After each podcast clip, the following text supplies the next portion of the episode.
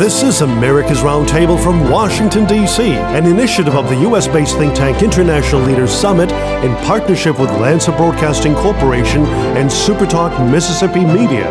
Thank you for joining us on America's Roundtable. I'm Joel Samy, your co host, joined by economist Natasha Srdoc, co founder of International Leaders Summit and the Jerusalem Leaders Summit. America's roundtable guests include leading voices from business, government, media, energy, technology, healthcare, and the broad policy arena.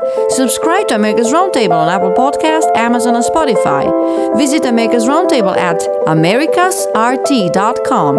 americasrt.com. Follow us on Facebook, America's Roundtable, and Twitter at americasrt. We invite donors and advertisers to reach us by visiting our website, americasrt.com. Welcome to America's Roundtable. On this segment presented on America's Roundtable from Washington, D.C., we are truly honored to host Sarah Stern, the founder and president of the Endowment for Middle East Truth, a policy institute in Washington, D.C., founded in 2005. She has over four decades of experience working with policymakers on Capitol Hill, as well as members of the Knesset, the Israeli parliament. And on this note, we welcome Sarah Stern to America's Roundtable. Welcome, Sarah. Welcome, Sarah. Thank you so much. Sarah, it is important to remind our fellow Americans that Israel is mourning the deaths of over 1,200 individuals brutally murdered by Iran backed Hamas terrorists and other terrorist groups. Israel is also in the midst of providing hope and healing to 6,900 individuals injured on October 7 and is pressing for the release of all hostages, including Americans held captive in Gaza by terror groups. In the midst of this terrorist horrific attack and its aftermath, we are witnessing the brazen manifestation of anti Semitism across America. Uh, Sarah, what is your message to our fellow Americans in light of these disturbing protests, and why should it matter to families across the United States? First of all, I'm finding it appalling and almost Kafkaesque that on October 7th, my people had witnessed the worst pogrom imaginable, going back to the the worst days of the Nazi atrocities. Then by October 8th, the following day, there were students on college campuses throughout the United States calling for the genocide of my people, saying from the river to the sea, Palestine should be free, which leaves absolutely no room for Israel. And there were posters throughout major cities of the United States showing pictures of these innocent civilians, including babies. Um, as young as 10 months old, now 10 months old, nine year, nine months old when he was abducted, maybe 11 months old by now. Um, the Bibas baby and his sister, his brother Ariel and his mother. Um, innocent, innocent civilians, and people are ripping them down because they want to deny the facts. They want to deny the reality. They want to deny the truth. What motivates them? It could only be pure hatred. Mm. Very difficult for me to understand as a proud American who was born in this country, you know, whose father fled the Nazis, um, and my grandfather um, fled the Cossacks and pogroms. I'm feeling like you know, how could this be happening in the United States of America?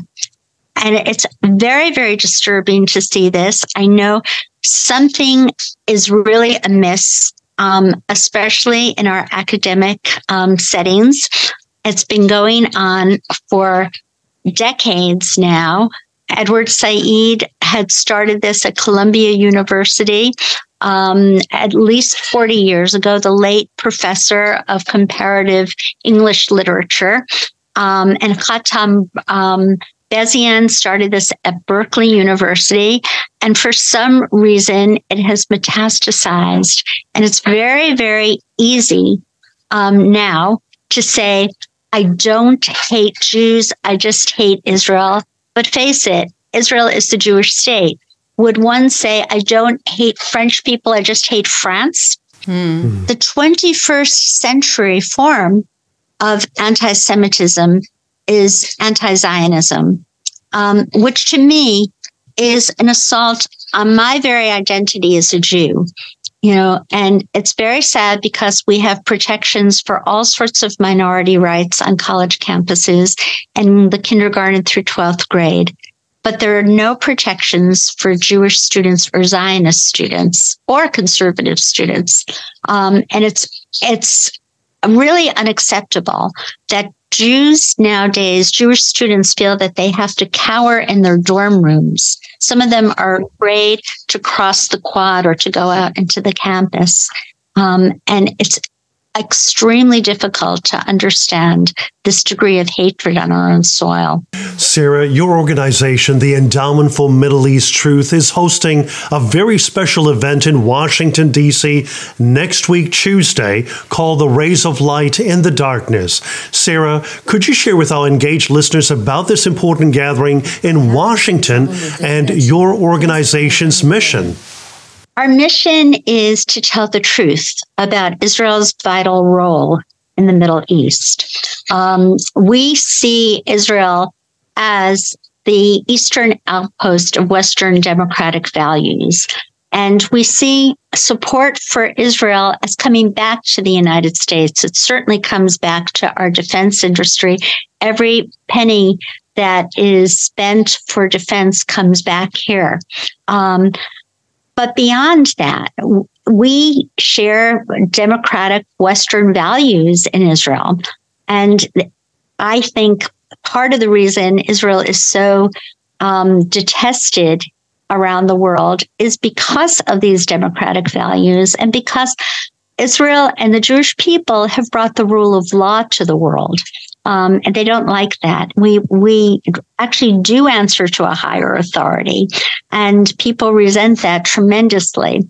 Um, so Met is there essentially um, to study all of the Middle East, and we do. We we study Saudi Arabia, we study Iran, we study Yemen, we study Syria, Lebanon, the entire Levant, and all of the trends there, um, and to convey um, these values and why it is so important to the average American that there be an Israel there.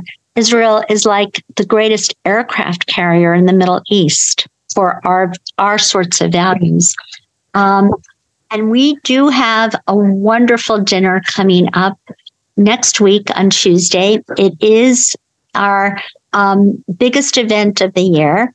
We're honoring some courageous speakers of the truth that have gone against the grain of what is politically correct, quote unquote, um, and sometimes at great risk. Um, for example, um, Representative Richie Torres is a phenomenal um, speaker of the truth, despite the fact that he is Democrat, Black, Hispanic, um, gay and progressive, he is a strong, strong Zionist and supporter of Israel. And many people in his district and the South Bronx resent him for that. Um, and of course, we're honoring Senator Marsha Blackburn, who has been stalwart throughout her years in the Senate from Tennessee, and um, Congressman Mike Lawler um, from New York, who has supported um, bills such as sending home any kind of student who supports Hamas affiliated groups, such as, um, you know, Students um, for Justice um, in Palestine um, and all sorts of other groups like that. Um, and we're also honoring Ambassador Yoram Ettinger, who yeah, has been a minister of congressional affairs with the Israeli embassy and basically has our wonderful hawkish point of view for the United States and for Israel. Um, and Secretary of State Mike Pompeo, who was like a ray of light in the darkness, who, you know, really helped shape the Abraham Accords um, as well as a very courageous young man who works for Emet, Hussein Aboubakr Mansour. Hussein's brother is a jihadist. Um, he comes from Cairo, but he took a different direction because he has such a piercing critical intellect that he wanted to find out about my people, the Jewish people, um, which led him to the Israeli embassy in Cairo which led the people in Cairo to erroneously suspect that he was a Mossad agent and arrest him. Um, and thank God he got political asylum and is in the United States and is speaking the truth mm. every day um, with me on Capitol Hill. So um, that dinner is coming up just this Tuesday. December 5th in the evening. And we are very grateful. We've always, always called our dinner the Rays of Light in the Darkness dinner when we started it about 18 years ago. But this year, when we see the dark horizons of so much anti Semitism all of these courageous speakers of the truth are truly rays of light in the darkness. Mm-hmm. Sarah, we truly appreciate your principal leadership here in Washington, D.C. and across America in engaging our fellow Americans on the importance of strengthening America's ties with Israel, and especially during this very difficult hour as we've been discussing over these past few minutes. And we look forward to having you on America's Roundtable again and learning more about some of the key initiatives uh, that you you are working on and how we can better educate the next generation of Americans and the next generation of leaders. And uh, we thank you so much, Sarah, for joining us. Uh, Sarah Stern is the founder and president of the Endowment for Middle East Truth. Thank you, Sarah. Thank you so much, Sarah. Thank you so much. And I'm looking forward to seeing you on December 12th at your wonderful event for Israel. Thank, Thank you. you so much. This is America's Roundtable from Washington, D.C., an initiative of the U.S. based think tank International Leaders Summit in partnership with Lanser Broadcasting Corporation and Supertalk Mississippi Media. Thank you for joining us on America's Roundtable. I'm Joel Samy, your co host, joined by economist Natasha Srdoc, co founder of International Leaders Summit and the Jerusalem Leaders Summit. America's Roundtable guests include leading voices from business, government, media, energy, technology, healthcare, and the broad policy arena. Subscribe to America's Roundtable on Apple Podcasts, Amazon, and Spotify. Visit America's Roundtable at americasrt.com.